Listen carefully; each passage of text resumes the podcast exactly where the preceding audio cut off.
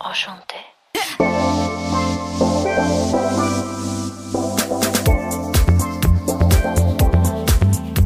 You're listening to the What the Fab podcast, where empowered women empower women through candid conversations, inspiring stories, and tangible tips.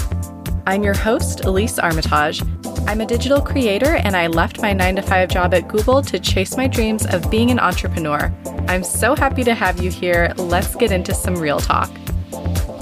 Hello and welcome back to the What the Fab podcast. We're on episode 63. We have a fire interview for you today.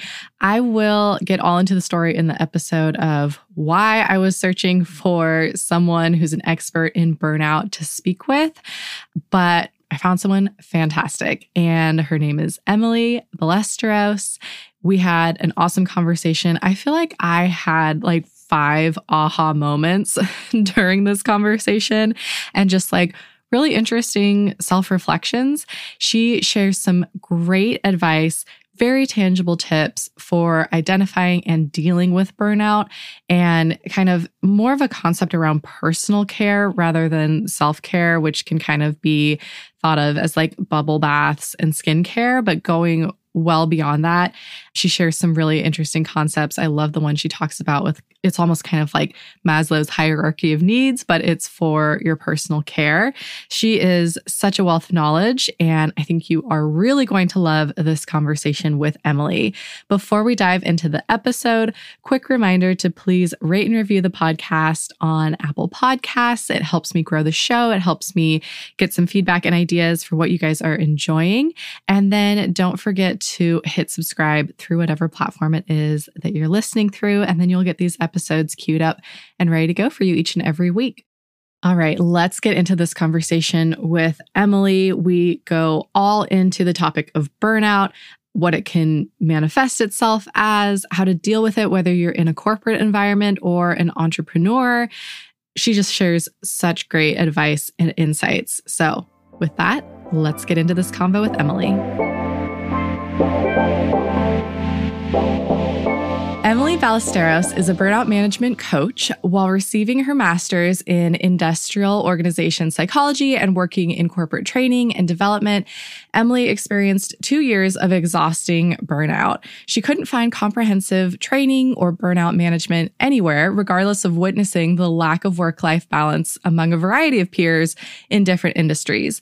Combining her personal and professional experience, Emily has created a variety of products and services to address this gap. I am so excited to welcome Emily to the What the Fab podcast. Hi, Emily. Thank you so much for being here.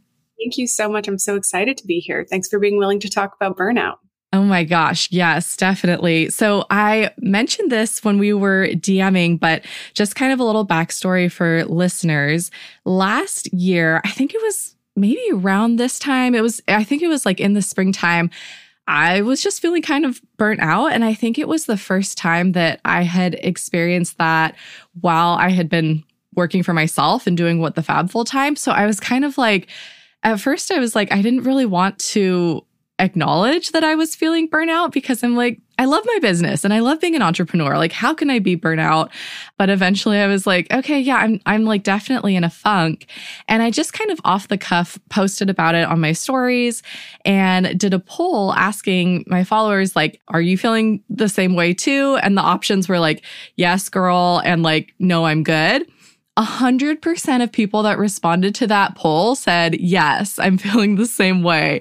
Like, I expected a lot of people to be like, Yeah, I am too.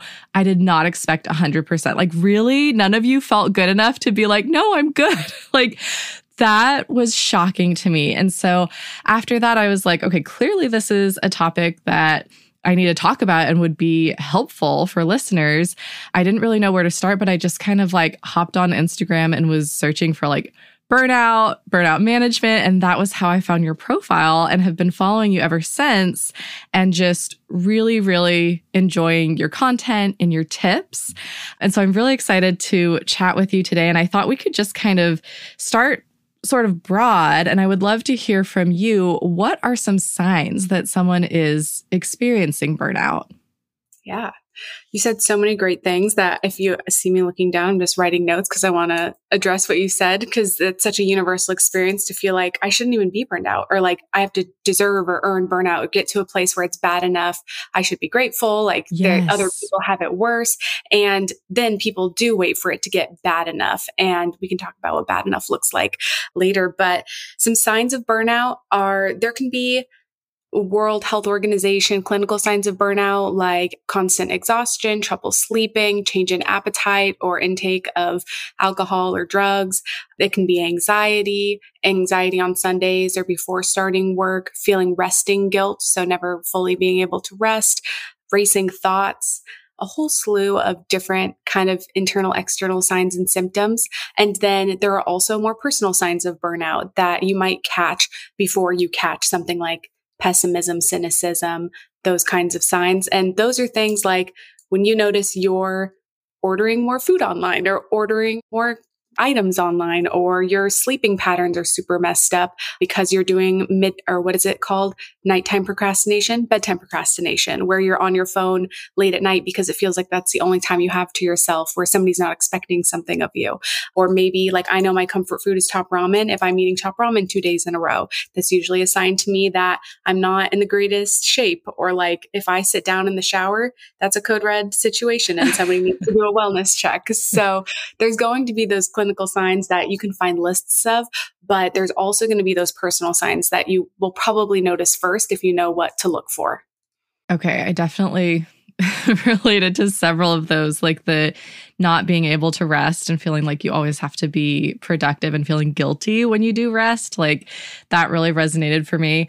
In your experience, or maybe from any data that you've seen, are there certain groups of people that are more likely to experience burnout? Like whether it's gender, age ranges, people in corporate environments versus entrepreneurs, people of color, like any patterns that you've noticed?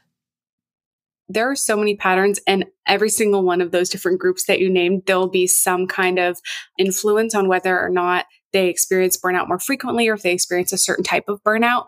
But the categories that I usually give that kind of umbrella all of those categories is people who identify as high achievers or people pleasers because those can be found in every single one of those categories. And a lot of it, burnout comes down to how you run yourself. So how you manage yourself. And you can have maybe two women who are very busy professionally and then they're also mothers. And if one of them is a people pleaser and one of them is not, like the people person who is not is just cutthroat about saying no to everything that doesn't suit their lifestyle. They maintain low stress. They just have a lot of peace and their priority is peace. And if something compromises that, they don't engage with it versus having a woman in that category who is a people pleaser, maybe says yes to everything that comes up. They feel really guilty when they don't get to something. They put excess pressure on themselves about what their life should look like. And that kind of dips into the high achiever. Then that person's way more likely to burn out. It comes a lot from how we manage ourselves as opposed to, I mean, there are definitely certain demographics that will experience different types of burnout, but those two umbrellas are helpful to look at. Oh, that was so good, Emily. I'm like already like, oh, damn.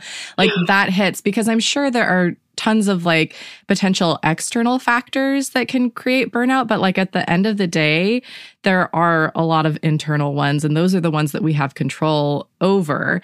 And so before we get into, because I like selfishly and and also I know this is going to help my audience but like the main thing I want to get at is like how the f do we deal with it? But before we dive into that I told you before we hit record I was like scrolling through your TikTok again just kind of like getting more ideas for this conversation. And one video that jumped out at me that I was dying to have you talk about is kind of digging into why the 40 hour work week is outdated. I've talked about this a bit on my podcast before. I think I did an episode or maybe it was it was part of a income report episode I did, but I do a four day work week. And that's something that I kind of like experimented with a couple of years ago and then started getting more into. And now I'm like, I need to hold myself to this because I see the benefits so much. But the way that you explained it in your video was so eloquent. So I would love for you to, you know, chat about that a bit. Yeah. So the 40 hour work week, I'm going to ballpark range. It was about, I think, 1926. It was about a hundred years ago that we decided that an eight hour work week was going to be established because it was eight hours rest, eight hours sleep, and eight hours work. And that worked at the time. And it was just completely different industries that existed at that time. It was popularized, but there were a lot of labor movements that went into getting to even that point. And so since then, We've seen changes in every other area of how we work from it being digital, us not just having a short commute, a lot of people commuting at least an hour a day, not having somebody at home predictably to do a lot of the labor and take care of children.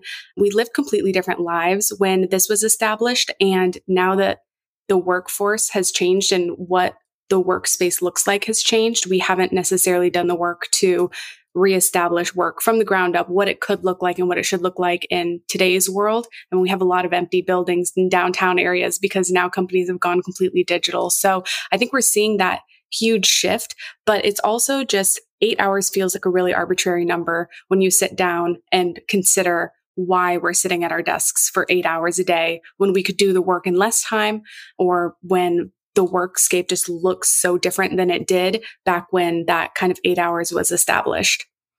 Wow. When you explain it like that, it, it makes the 40 hour work week just sound like so archaic. Like, why are we mm-hmm. doing this? Yes. No, yes, it definitely does. And I think another point I made in that video is back when this was established, a lot of people were working in things like assembly lines. So if you were a part of an assembly line and you stood somewhere and you did something like put tires on cars for eight hours, the time you spent, like eight hours standing there doing that thing, did approximately predict how much productivity you would have because you were there doing the thing for eight hours.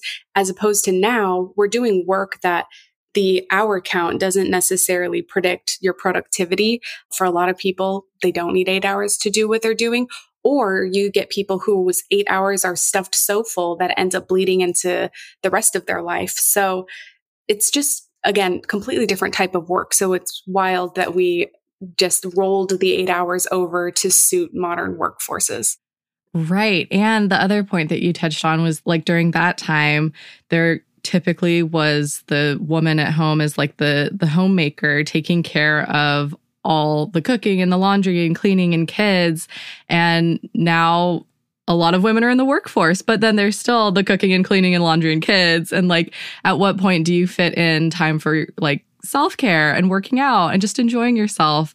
So it's just really interesting. I have seen, I feel like, more and more companies that are experimenting with a four day work week. Do you have any suggestions? I mean, four days is also just like a made up number as well. So, for somebody that is in a position where they have flexibility and they can adjust their working schedule. Do you have any advice for like how to kind of experiment with that and figure out what would be a reasonable work week for them? Yeah. For me, because I have a lot of freedom and flexibility, this is going to look so different for other people, but I'll speak to my own experience with that first. It's been years that I've been working for myself and I still feel like if it's between the hours of nine to five, I should be working or people expect me to be working and getting back to things immediately, or I shouldn't post that I'm going to the grocery store or going to the gym because then there'll be this disconnect of this person doesn't struggle the way we're struggling right now because they have the freedom to do these things. And so to want to be a part of the not necessarily in group, but to have the same collective experience, I feel like I should be working those hours, especially if those are the people I'm speaking to all the time. But from just a productivity time management standpoint, that's not even the best use of my time. And what I've found works for me is I worked at all hours of the day just to figure out, well, at one point, because I was burned out, but then just to figure out when my best working hours were. And so now I know I do a lot of my best work from about 8 a.m. to noon. I work best if I work in 30 minute sprints. So I set a timer for 30 minutes and I know exactly what I'm focusing on. Like first thing I'll usually do all of my emails and then that's my first 30 minute sprint. And if I have a ton of them, I'll just draft them out. And then in the next sprint, I'll go back and polish them up. I do a lot of editing. I'm working on a book right now. And so I will work for 30 minutes at a time. And then during those breaks, not go on my phone because that's you want to check out, not check in somewhere else. So go get water, walk around around, listen to music and like dance around in my bathroom or something and then go back to it. And then I'm useless in the afternoon. And I know that now. And I just had to admit that to myself. Something that I say when I talk about time management is it's better to work for one hour at 100% than for three hours at 30%. And when I know I'm only working at 30%, I'm like, what am I doing? I can just save this for 8 p.m. when I get my second wind, do two more 30 minute sprints. And I know that I will be working so much harder, so much better if I just save it for then. And it's that kind of time management that I wish they taught in school. So I could have done my academic career entirely differently. But just find different times of day and experiment with different amounts of time that you work on certain things because that does apply to the workplace as well. If regardless of where you're working, it might not apply to like something like nursing where you can't necessarily say, Oh, my 30 minute sprint is up. I'll be over here in the corner. But for a lot of people, I would say just experiment with time of day and amount of time that you are working. Okay. That's great. Thank you.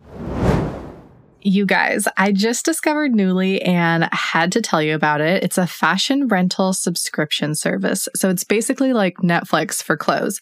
I also have a $10 off discount for you, so I'll let you know how to get that in just a sec. So here's how it works. You pick out six pieces of clothing that get shipped right to your home. You wear them for as long as you want. And then when you're done, you send them back in the same packaging it arrived in. There's a return label in there and everything. Super easy. And they have such cute pieces from brands like Anthropologie, Ralph Lauren, Badgley Mischka, Free People just to name a few. And if you fall in love with a piece and you decide you want to keep it, you can buy it at a super discounted rate. Like I'm seeing anywhere from 15 to 70% off the retail price for the pieces that I have at home right now. You also don't have to worry about washing anything, or even if you accidentally damage it, you know, you spill some coffee or pop a sequin or two off, Nuuly will take care of it and you won't be charged.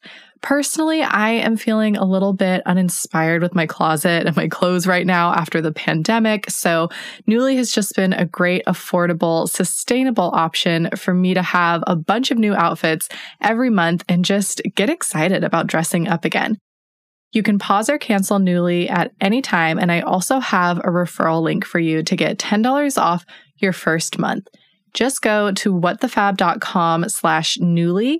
and nuuly is spelled N as in Nancy, U U L Y. Enjoy and let's get back to the episode.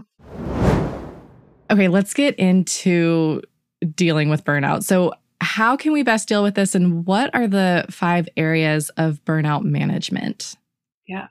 So, the best way that you can deal with it is first acknowledging how you currently manage yourself and what you're currently doing. We don't need to get to this point B where it's the same journey for everyone to get to point B. You have to acknowledge where your point A is, and that's going to look different. But in doing that, you're going to look at your mindset, your time management, your stress management, your boundaries, and your personal care. And all of those areas work in tandem to help you create balance and help you address whatever stressors come up. And in each of those five areas, you're going to make slightly different changes depending on you and what you're currently doing and where you'd like to be and the industry that you're in. But those are the five areas that you'll want to look at. Okay, awesome. And you mentioned boundaries. Why is it that boundaries are so hard to set for us? Like, I think most of us find it hard to set boundaries, even though we know that they're good for us. Boundaries are hard because from a very young age, we get a lot of messages like, if you do that, what will that person think or say? If you, you know, wear that thing or say that thing or don't do it this way that they suggested. And then professionally, we learn from being in school through being in entry level positions. And it doesn't really just go away one day, but we learn that obedience is respect and we don't have the right to say no. When you're told to do something, you do it. And one day you become the adult and you have authority, but you don't just realize that and realize, oh, I have the right to say no and like have a limit that I express and that people respect because we're not allowed to have that all through school and into entry level positions, it feels like. And so that combination of always being aware of so two parts. First, knowing and being able to express your limits, and then also feeling like you're responsible for the feelings of those that you are setting those limits with, whether it's personally or professionally, and worrying about how you're being perceived. And so you have to, in order to feel comfortable setting boundaries, be really self aware and not take responsibility for the room that you're in and instead just take responsibility for yourself and be comfortable and confident expressing that's just a limit for me. And it's not personal. I don't hate you, but I just don't have that resource to give you right now. Hmm. Okay, this question came from a follower. And I'm going to make it kind of a two for question because something that you just said also made me think of another area I want to touch on. But the question was what tools or resources do you recommend to pace yourself during your work? And then I also kind of want to double that with like any kind of recommendations or advice around kind of setting limits, like you said, in a corporate environment, because I think that it can feel like you have to say yes to anything that's presented to you. Otherwise, you're like a bad employee. So I used to work at Google, and I mean, the whole structure of, of the performance reviews there was like to squeeze the most out of every employee. And it was on a curve, and there was like, doesn't meet expectations, consistently meets expectations, exceeds expectations, strongly exceeds expectations. And if you were doing a good job at your job, you got meets expectations, which like feels kind of shitty. like yeah. to be doing a really good job, a solid job, like no negative feedback and to get meets expectations. So like the goal was always to get exceeds or strongly exceeds and if you ever wanted to get promoted, you have to be getting those, you know, reviews a couple at least a few quarters in a row and the only way to get those exceeds was to take on like extra projects outside of your core role. Yeah. Okay. All that is so good. All right. I made notes so we can go over each of those points. So, first, when it comes to pacing yourself, something that I believe Greg McKeown says, and he has a wonderful book called Essentialism that I highly recommend somebody who wants to do it all reads. And he talks about how you shouldn't do more today than you can recover from tomorrow.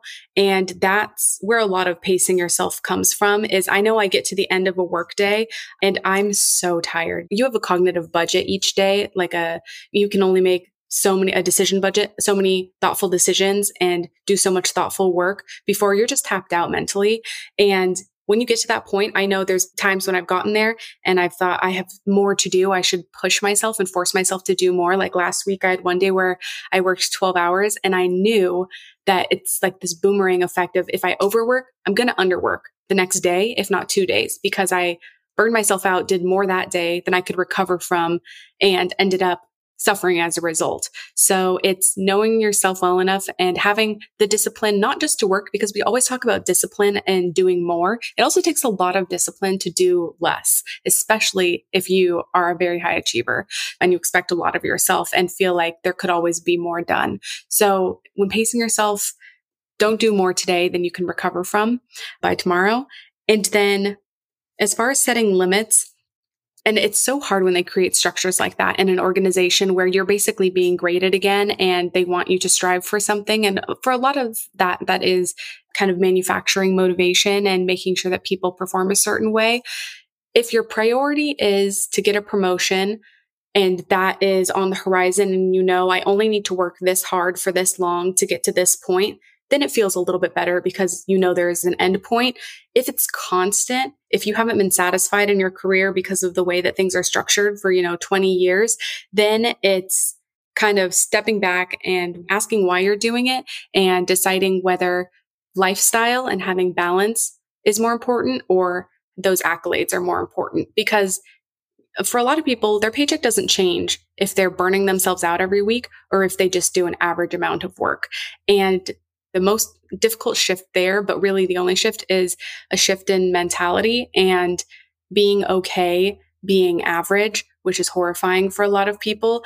But you meet so many people throughout your career who are just kind of like coasting. You meet them and you're like, at first, I know I was like, they're not career driven. Like if they worked harder and applied themselves, like they could be in this place.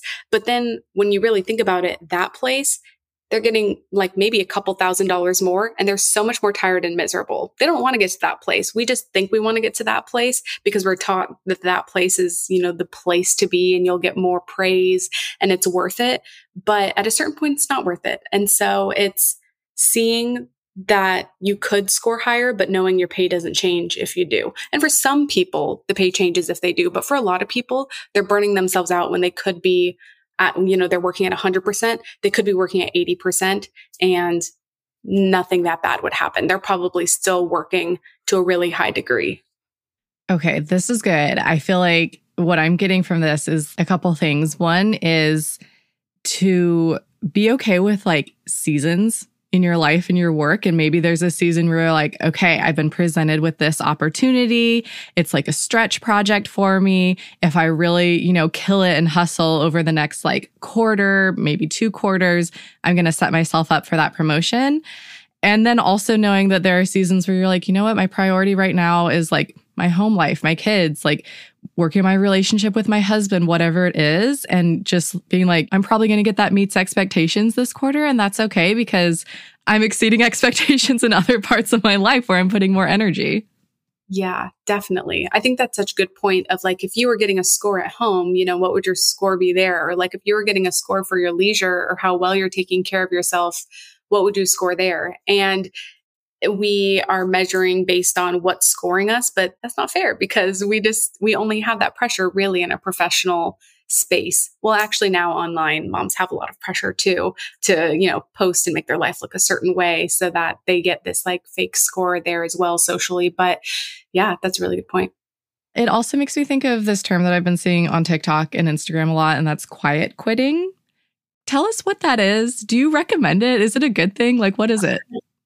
So, quiet quitting is when you don't go above and beyond and try to exceed expectations when there's no explicit reward for it. And when a lot of times it comes at a personal cost. So it's staying late and being that reliable colleague and being the hero and then feeling worse, having a lower quality of life because of it. And yeah, if your quality of life is suffering because you're going above and beyond, then yes, I think that you should scale back and see what that looks like and see how that feels. That's when like your identity can become intertwined with your work and it feels like I am like this is who I am is I am the reliable colleague, I'm the reliable friend, I am the person that is always busy. And when all those things are suddenly gone, you have to reestablish a new identity. Like, where does your worth come from if it's not work or achievement or the things that you're currently getting praised for? And then the firmer that identity becomes, the less a bad day at work impacts you. So I do endorse quiet quitting. And I feel like I'm always talking to two groups of people. Like there are the people who are so and I say this with love because I, w- I am, was, just depends on the day, a part of this group, so like high strung and expect so much from themselves that they need the message to relax and just do their best, but that they don't need to be like going above and beyond. They can just do an average amount of work. It's probably still going to be good and still going to be high quality. And then there's another group of people who need the opposite message. They need pressure applied in order to perform. They don't need to be told to relax. They probably need the opposite messaging, which is like, just do it. I know you don't want to do it. You have to do it. Go do the thing. Again, that's not the message the high strung people need to hear. So there's different groups, but overall, I went a couple different directions with that quiet quitting know yourself and try it. You can experiment with it and then see how you feel, what the results are, and then you can make a decision on where you want to fall on that scale. Mm, okay. I feel like I did this when I had had enough at Google and I was like, okay, I'm going to take the next year to set myself up to leave and to do what the fab full time. And quiet quitting wasn't a term then, but I was just like, I mean, obviously the stakes were lower for me to say no because I knew that I wanted to leave. But it honestly felt really empowering to say no to certain things. And like, I would definitely, especially if you're in a place where you're feeling burnout and you're feeling like this is not your number one priority and you want to have energy for other places in your life, like experiment with saying no because you'll be surprised. Like you think that you're going to say no and somebody's going to hit this red alarm and like sirens yeah. are going to go off in the office and everyone's going to hate you. But like really what ends up happening is nobody cares and like some other chump takes on that extra project that you didn't want. Yeah, absolutely. That's so true. the alarms really feel real, but yeah, and the more successful people that you meet, the more you realize that they're respected because they respect their time and because they say no so often. What is it? It's the higher you get, the more opportunity you have to drown in a sea of distractions or something like that. There's a lot of distractions disguised as opportunities out there. And the more desirable your time becomes or coveted your time becomes, the more people want a piece of you, the more you're going to have to say no. And you just get used to it. That is so true. It's kind of like a muscle that you flex and grow. And it's like you get more confidence in yourself and saying no once you do it a couple of times.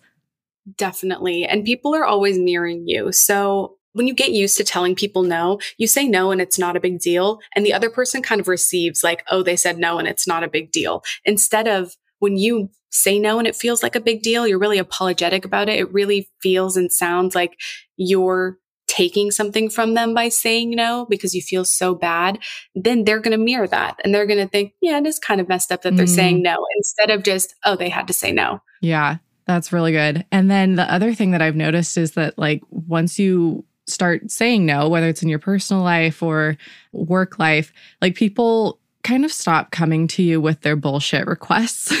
because mm-hmm. they know you're going to say no and like rightfully so. I feel like with me and my husband, he's a little bit more of a people pleaser. And I have noticed that sometimes friends or family will come to him for it's a request for something for both of us to do, but they'll come to him because it's the likelihood that he'll say yes on our yeah. behalf is greater, which yeah. I have to kind of like talk him off the ledge and be like, no, we don't have time for that. We can't do that. Like, you have to politely say no. But yeah, that was just like a reflection that I just had. Good. Yes. Let him know. Let him know he's a victim and to be on on alert. Yeah. But oh that's gosh. so true. Do you have some advice for how to prioritize that? Before the pandemic, I feel like self care was kind of like a buzzword and a useless term. And then after the pandemic, I'm like, oh no, self care is so important. It's like essential. But do you have tips for how to prioritize time for that, whether you work in a corporate job or as an entrepreneur? I mean, it, it can be a little bit different when you feel like your business is your baby and like the more that you put into it the more that you can get out of it versus a corporate environment you know it can feel more like you're trading your time for money. But in both cases it can feel like self-care is at the bottom of your priority list. Yes absolutely. So much to possibly say about all of those things. So for self-care which like I agree. I feel like it was said so often that it kind of just falls on deaf ears now. And so I usually refer to it as personal care, just just mm. so that there's a fresh take on it. I but, like it. thanks. Something that I talk about in I do trainings for groups and corporations and I give them a personal care pyramid. And the base of that pyramid, so scratch everything you know about personal care, because a lot of people use it as damage control and try to take a bubble bath and drink a glass of wine when it's like way too late and they're already in the red. and so on the base of that personal care pyramid are non negotiables. And those are the usually two to four things that you know you need every single day, just as a person, just to be functional. This isn't like, oh, I'll run every day when you've never run before in the morning. Like, don't do that to yourself and set yourself up for that. Instead, I mean things like coffee is the non-negotiable for me. And if I wake up in the morning and there's not coffee in the house, I'll do whatever it takes to get coffee or caffeine in some way. And that's because that is just such a non-negotiable for me. Same thing goes for I love reading. If I don't have at least an hour to decompress, nobody's talking to me, I'm in a quiet room and I'm just reading each night, I start to lose the plot. I start to feel like I don't have enough time to recover. So I don't care what happens for the rest of the day. I can have the most chaotic day in between my coffee and having my hour of quiet time each night. But as long as I know that that's there, it's like a light at the end of the tunnel. Like anything can happen to me during the day, but I have those things, those kind of touchstones. That's the first level of personal care is knowing what yours is. For some people, I'll give some other common examples. It's getting eight hours of sleep. Like they are not the same person if they don't get enough sleep. Uh, it me. yeah. See, I don't understand that. And that's why I know it's not a non negotiable because my sleep is messed up from losing the hour. And so I think I slept maybe six hours last night and I feel fine. Like I can get away with that. My sleep doesn't matter as much to me, but that coffee or that hour of alone time. That'll really get me. Some people need to eat at a certain interval or they get hangry and it really does impact the quality of their entire day. Some people need their space to be clear or they can't think. It needs to be clean. Some people need to get outside or they need to work out or they need to socialize and have that social connection. Just depends on who you are, but know what those things are and how you can cement that in so that those are non negotiable for you. And then you can get into the fun stuff, which every weekend I post this kind of outline for a balanced weekend. And it's these three elements and of personal care. It's maintenance, rest, and refill. And maintenance items, those are just being a good parent to yourself. That's making sure that your bills are paid, you have food in the fridge, you have laundry, all those kind of boring things that assure you that you are taken care of because it's so easy to let those things get put on the back burner. And then all of a sudden, like you haven't gotten a haircut in a year, gone to the dentist in a year. Rest, genuinely restful items the only time you're resting should not be when you're dead asleep. And then refill. And those are kind of the fun, fulfilling items that we reflect on at the end of our life and think those are the things that make life worth living. That's quality time with people and doing, the having experiences, making memories, doing things like traveling or taking day trips or something. And so non-negotiables first, and then you look at those maintenance, rest, refill categories and pick out what you end up doing most often in them and try to find ways to incorporate that in a way that isn't overwhelming, but so that it feels like you are still taking care of yourself as the days are passing. Monday through Friday still belong to you and you're doing those things to take care of yourself. I love that. It reminds me of like Maslow's hierarchy of needs, but it's like hierarchy of needs for your personal care. So, okay, I want to make sure that I'm understanding it correctly. So, at the base of the pyramid, you have your non negotiables. And then from there, is it kind of like you're prioritizing based on sort of like the ideal, you know, nice to have things like the bubble bath or a girls' night or whatever. And it's kind of like getting prioritized that way on the pyramid? So I usually do non-negotiables and then maintenance, rest, refill are all that second tier. Okay. And those are all kind of created equal. Those should all be incorporated pretty evenly. And then at the top of the pyramid, which is like a whole can of worms. So I just didn't label it, but that's lifestyle design. And that is once all of your needs are taken care of, then you can worry about the aspirational items. So lifestyle design is looking at social, business, health, personal, lifestyle, those five categories, and deciding what's my ideal situation in each of these and what do I want to include to get closer to that situation. So, for example, for social, if you wish that you were hosting a dinner with your friends or going to dinner with your friends once a month because you're not connecting with them enough, then it would be getting a group chat together with those friends and setting up the next three months of dinners non-negotiable with your friends not literally non-negotiable i shouldn't use that word twice in different contexts but setting that up with your friends so that you can get the ball rolling on making your life look like that. But when you're extremely burned out the reason you start at the bottom of the pyramid you don't even worry about lifestyle design until you've done everything else is you don't need to worry about having dinner with your friends if you are not sleeping enough each night. You got to secure the basics first. Yes. Okay, that makes perfect sense. And then in terms of making time and making sure that you are doing something for your personal care outside of the baseline, the maintenance, I remember seeing one of your TikTok videos about kind of like almost doing it from like a place of feeling indignant. Can you speak yeah. more on that? Yeah. So I just kind of got to this point of being so busy every day and not doing anything that I wanted to do. Technically, I had chosen everything that I was including in my life, but it still, it didn't, it wasn't refreshing. It wasn't, it didn't help me recover at all. And so I was like, if I can't spend 30 minutes of my own day on myself, then I have seriously lost control over my life. That's not fair. And you kind of get to this place where like you're going to do it out of spite because how dare the world we live in not even let us feel like we can have 30 minutes of our own time to do something that we enjoy.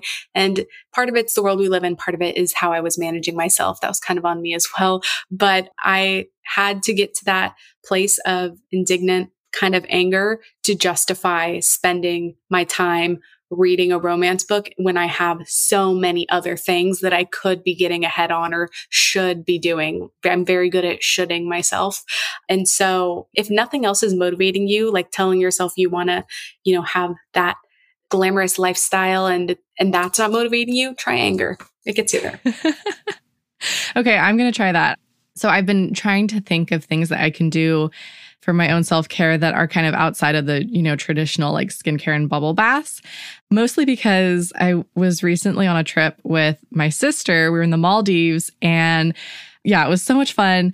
But something kind of like blew up with work things and like I handled it, which like needed to be done.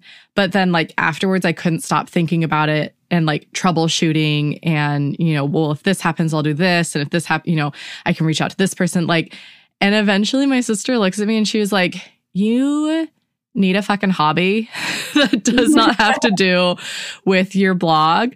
She was like, you need to, because since I I'm a travel blogger, like even when I'm traveling, like that's all getting monetized on the blog in some way. So even though travel is like one of my biggest passions, it's also, you know, a huge part of my work.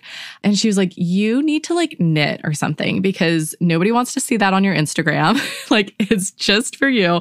So I did, I bought like the yarn and the needles. And I'm like, okay, I'm going to start with a baby hat for my for my cousin's daughter. And i bought all the things but i haven't started doing it yet. And i'm going to try that advice that you just gave to like carve out the time and be like god damn it if i can't find 30 minutes in the evening to like start knitting this hat like what is wrong yeah. with the world? Yes i love that.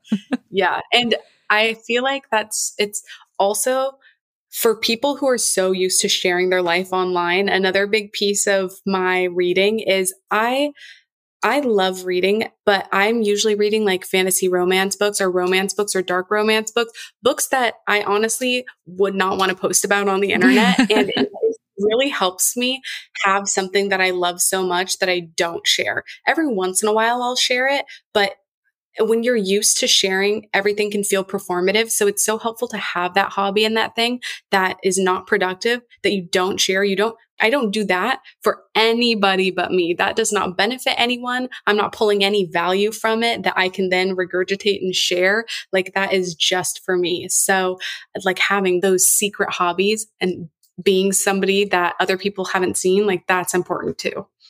Yeah, that's such a good perspective, especially with how much like we overshare online. I mean, not everyone does, but certainly like if you're a blogger, if you're an influencer, if you have a business and you're sharing, you know, tips and information online, it can just feel like a lot. I lately I've been feeling like I just want to, I have been deleting Instagram from my phone every once in a while. It's only for like, you know, at most 48 hours at a time because obviously it's an important part of my business. But I just, feel so sick of it sometimes. Yeah. It's a whole other type of kind of, I don't want to call it digital burnout, but I guess that works too. But there are a lot of people whose entire life is just online now and they're maintaining a social persona as well as their actual personal life and they're completely different things and you forget that that whole personal life like real world is out there when somebody made a really interesting point of like there's this kind of topic going around of third places and how people used to have a third place. So there was home and work and then somewhere else that you went, like a bar you frequented, maybe you went and did rollerblading. Churches used to be bigger. There used to be a communal space people just used to go have another place to be that wasn't extremely costly where they could spend time like a park or something. And nowadays we don't have that. And especially with the pandemic, most people's third places shut down or became, you know, order out only or things like that. And so now people's third place is being online. And that really is where we go to socialize and to connect. So we're even more dependent on it. And so it feels like it's real life, which it, not to say it isn't real life, but whatever happens on my phone does not impact my actual day to day life. Like I could throw my phone into a lake very little in my actual life would change. I would still wake up, do my work. And I have kind of made a shift because I wanted my work to not just depend on me being online.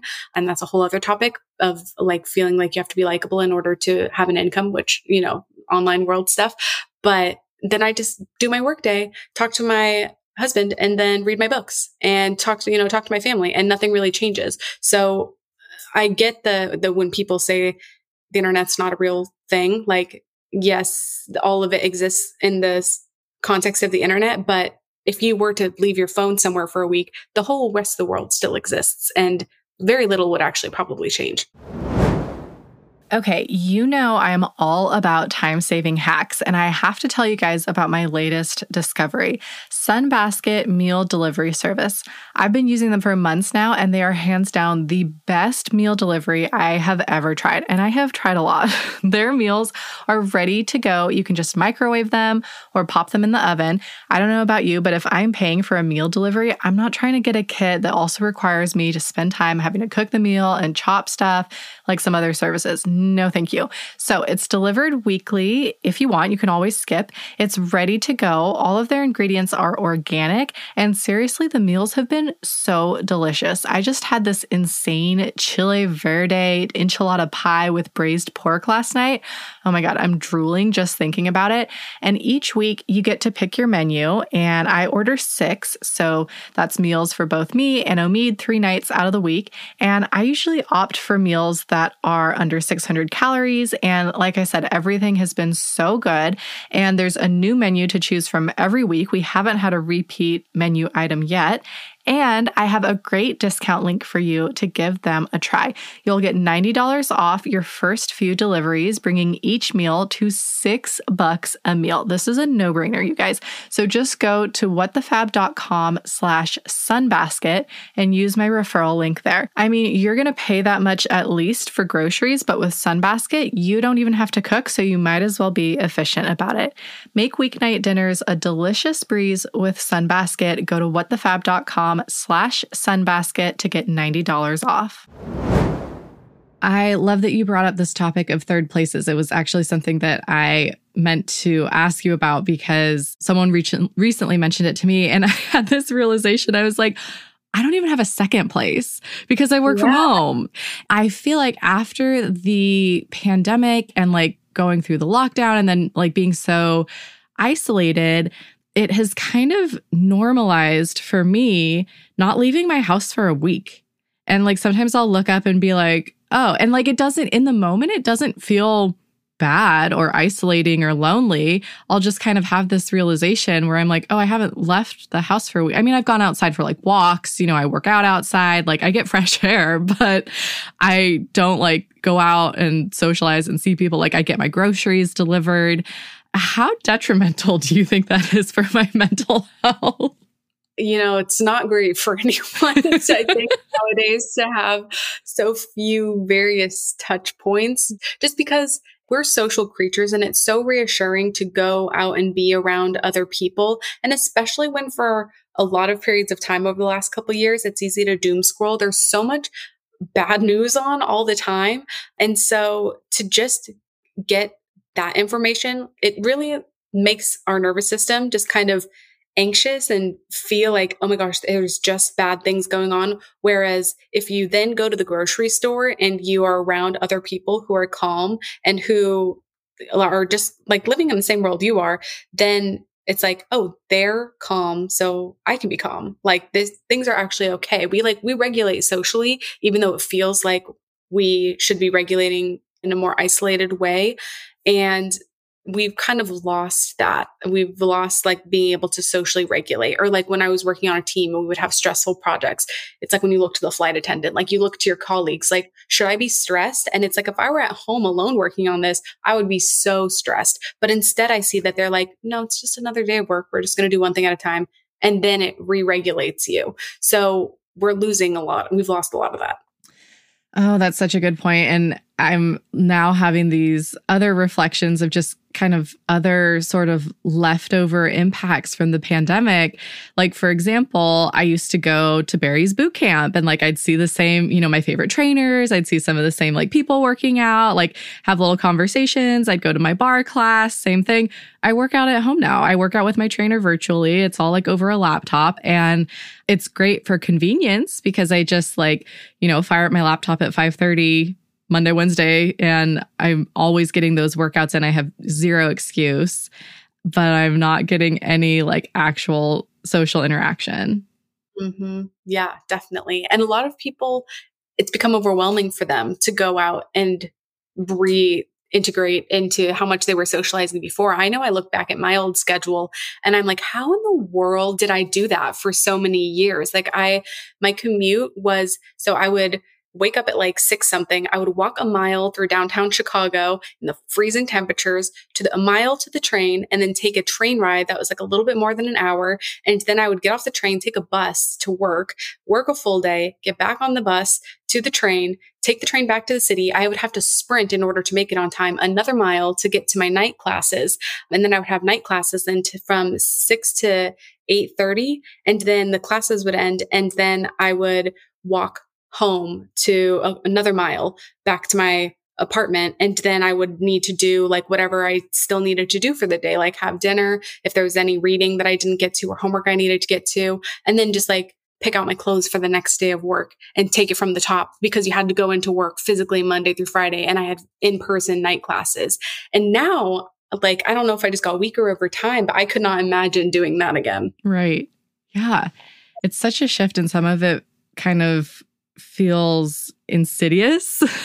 like like you don't really realize it until I mean, this is like years later that I'm like, oh shit, yeah, I, am not like leaving the house nearly as much. I feel like I've also become, my husband and I have become like more attached and like dependent on each other after, you know, going through the lockdown and pandemic together because obviously before the pandemic, we'd be apart from each other for eight or nine hours a day, Monday through Friday. And now, he goes into the office like maybe three days a week, sometimes four. And I'm like, I miss you so much. Like, it's so quiet. This is so weird. Like, and then I'm like, we used to see each other way less and I didn't even like bat an eye. Like, it's it's just a very strange like shift. Yeah, absolutely. Is that something that you feel like a lot of people have brought up to you of just also having this not third place or how did that conversation come up for you? Yeah, it was something that my cousin mentioned and we were talking about it and she was yeah, saying she felt like she didn't really have a third place and that was when I had the realization that I don't even have a second place and we were like wow, like this, you know, I mean it makes a lot of sense. Definitely. Digital, I mean there's so many wonderful things that have come from the internet and also like I don't know if you saw the show on Netflix the social that's not no the social dilemma i think that's a totally different is that the i think that might be the movie about facebook no i don't yeah. know which, what it's called what's that documentary on netflix that came out about how the internet is developing at such a fast rate but our brains are still so primitive and we we just can't handle this level of input like the yeah. things that are coming out are too addictive and the, we're we've got some of the smartest people creating the most addictive technology while we're depriving people of any other social connection and like it's just the perfect storm of people living their whole lives online and neglecting their real life in person.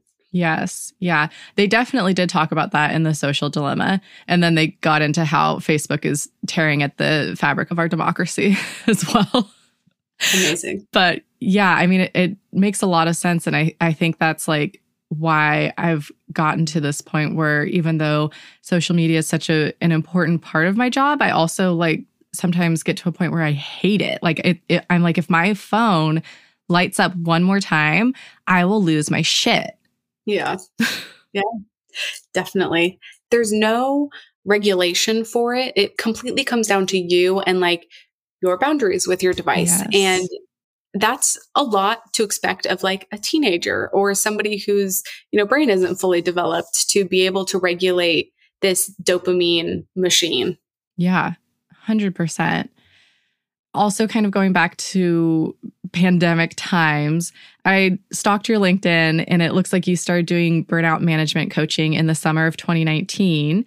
And then we all know what happened in 2020. So, were there kind of like certain shifts that you saw, like different conversations happening around burnout, especially with like those blurred lines when everybody's working from home and also people kind of having time to sit back and think? And, you know, I mean, we saw like the great resignation and everything. What shifts were you seeing? so many shifts. I mean, who could have thought that that was what was coming for us? But I think before the pandemic, there was kind of this sense that burnout is reserved for people who are working, you know, 12 hour shifts in healthcare or consultants working 100 hour weeks. What other examples do I try to give? Like accountants during tax season. Like we thought burnout was for these people and these people only. And then the pandemic happened and everybody just got so much closer to burnout and their likelihood of burning out got so much higher because everybody's kind of baseline of stress rose. There was so much uncertainty. There was so much just general stress and unpredictability. So post pandemic, then a lot of the shift I see is between two groups. One is the super high achievers who are in really high stress roles. And so they're just very, very deeply overwhelmed. And then there's the people who shifted to a work from home situation where they either still put way too much pressure on themselves and they could take a lot of pressure off. Or maybe they worked at a job before that was really high stress and now they're in a lower stress job and they just, just like there are growing pains, there are shrinking pains. There's like those shrinking pains of them toning down their work and how they've always worked a little bit. And then there's people who have the potential to burn out by just boredom because they can kind of tune out so often that they're not engaged and being disengaged for an extended period of time then leads to that sensation of dissatisfaction and checking out and kind of being on autopilot in your life. And so then those people burn out and they have to do different types of things in order to alleviate that and feel engaged in their life again. But I think that it's you you see most of those groups and the people who like post pandemic. Mm, yeah, that makes sense. I can't remember if this was a, a, video that I saw on your channel or maybe somewhere else when I was scrolling Instagram, but it was a woman from Spain and she was talking about how was this your channel? I think I posted her TikTok yeah, okay, like okay. That. So she was talking about how in America during that Monday through Friday period, like we're pretty much just like work and home life. And then versus in Spain, culturally, you're going out like every single night and like seeing your friends and family and whatever. When I saw that video, I was like, that sounds exhausting. like, I can't even imagine like going out every, like, just after the pandemic, I feel like it just requires so much more effort for me to like get up, get dressed, plan something, go out. It just sounds exhausting. So maybe I just need to kind of like plan something at least once a week to like get myself out of the house, like maybe on a Wednesday. So I have something to kind of look forward to in the middle of the week rather than just like during the weekend is when I'm going to go out and do fun things. Yeah. We definitely adapt. Like we're resilient and we don't realize how resilient we are until we're in that circumstance. Like when you think of, you know, your hardest season of work, it's like, how in the world did I do that? But if you were thrown into that again, you would be able to adapt to it. We just like when we think about it from afar, when we're not in that situation, we're like, wow, I really don't think I would want to do that ever again. Mm-hmm. So same thing with the people, you know, who are in cultures where that's normal and, you know, you can just walk to pick your kid up and then walk to the park with your other friends and get a cappuccino while your kid plays. And then you walk to the grocery store, get ingredients for dinner and go home and like maybe on a piece of public transportation. We just lived very separate, individualistic lives here. And so people don't have a village. People don't have easy access to the type of lifestyle that she was describing, where you are. There are so many different points of connection. It's just an entirely different culture and life. Doing those things in America would be overwhelming because that's a lot of different places. You'd basically be driving around to all these different places trying to include these things. Everybody's so busy. Everybody's schedule would need to align. It would be hard to do here. Right. Yeah. That's a really good point. I think it's easy to kind of like blow off the aspect or like concept of community and how important it is. But like all the research indicates that that is like one of the number one drivers for like health and happiness. Like yeah. I was just listening to an Andrew Huberman episode about happiness and he just like kept coming back to like that aspect of social connection and community. When you look at like the blue zones where everybody is like living past 100, living their best lives, like they have community. It's just like the data doesn't lie. Yes, definitely. And they usually also have simplicity, and there isn't this, I don't want to call it a capitalist mindset, but this kind of like, I should be doing more all the time so I can get like more status or more power, more money or more something. Like we should ourselves so much. It's never simple. We can't just relax and enjoy the simple things in life, or it feels like we can't. Or if we do, it's like this big, tremendous feat where it's like, I wasn't on my phone all weekend and I like actually went to the store and picked out the vegetables or the groceries that I was going to eat that night. And I went on a walk. It's like, we need to be doing these things all the time. Why, why is it this huge momentous thing when we do. I think it just speaks to how out of touch with the basics we are. Yeah, absolutely. Oh my gosh. Well, Emily, thank you so much for joining me for this conversation. I got so many gems out of it. I know that listeners will too. I would love for you to share where everyone can find you, where they can connect with you, and then also what resources you have available for people. And if you you kind of hinted at working you're working on your book, but anything you've got coming up that you're excited about. So I am on Instagram and TikTok, and my handle on there is Emily B. Ruth. And then linked on both of those is I just have a website and an email list if you like personal professional development. And then I have a course which goes over those five areas of burnout management, time management, stress management, boundaries, personal care mindset. If you want to learn more about those in a course format. And then I have a training if you're part of a group or an organization that you think would benefit from burnout management. And then I'm working on a book, but that won't come out until next year. So just know that's in the future. Awesome. I love it. Well, I will definitely be buying the book and reading it. I can't wait. Thank you. Thank you. I appreciate that. All right. Thanks so much, Emily. Oh, did I tell you or did I tell you? Emily is a wealth of knowledge on this topic. I'm so glad that I came across her Instagram when I was desperately searching for insights and advice around the concept and the topic of burnout. It is such a meaty concept, such a meaty topic, and it can present itself so differently. It's kind of, I don't know if it's like taboo, but I do feel like, especially if you have a good job, if you're doing well, if your business is doing well, it could almost kind of feel shameful to be experiencing burnout. So it's not necessarily as widely talked about. And I love that she's just like shining a light on it and also sharing such great insights, data, advice actions that you can take. And so I hope that you enjoyed this episode and got some serious value out of it. If you did, I would love it if you could take a screenshot, share it, tag me and Emily. Emily is at Emily B. Ruth, and I'm at WT Fab. And let us know what your biggest takeaway was from this episode. Don't forget to hit subscribe so we keep in touch and you get these episodes queued up and ready to go for you each and every week. Thanks so much for tuning in, and we'll chat soon.